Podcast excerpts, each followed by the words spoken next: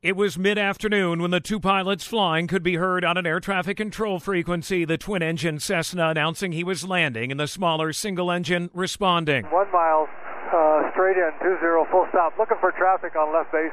Yeah, I see you. You're, uh, you're behind me. Going to go around then because you're coming at me pretty quick, man. The audio from liveatc.net. Now, the Santa Clara County Sheriff's Department is confirming all three on board the planes, two on the larger one, and only the pilot on the smaller plane were killed in the midair crash. Alex Stone, ABC News.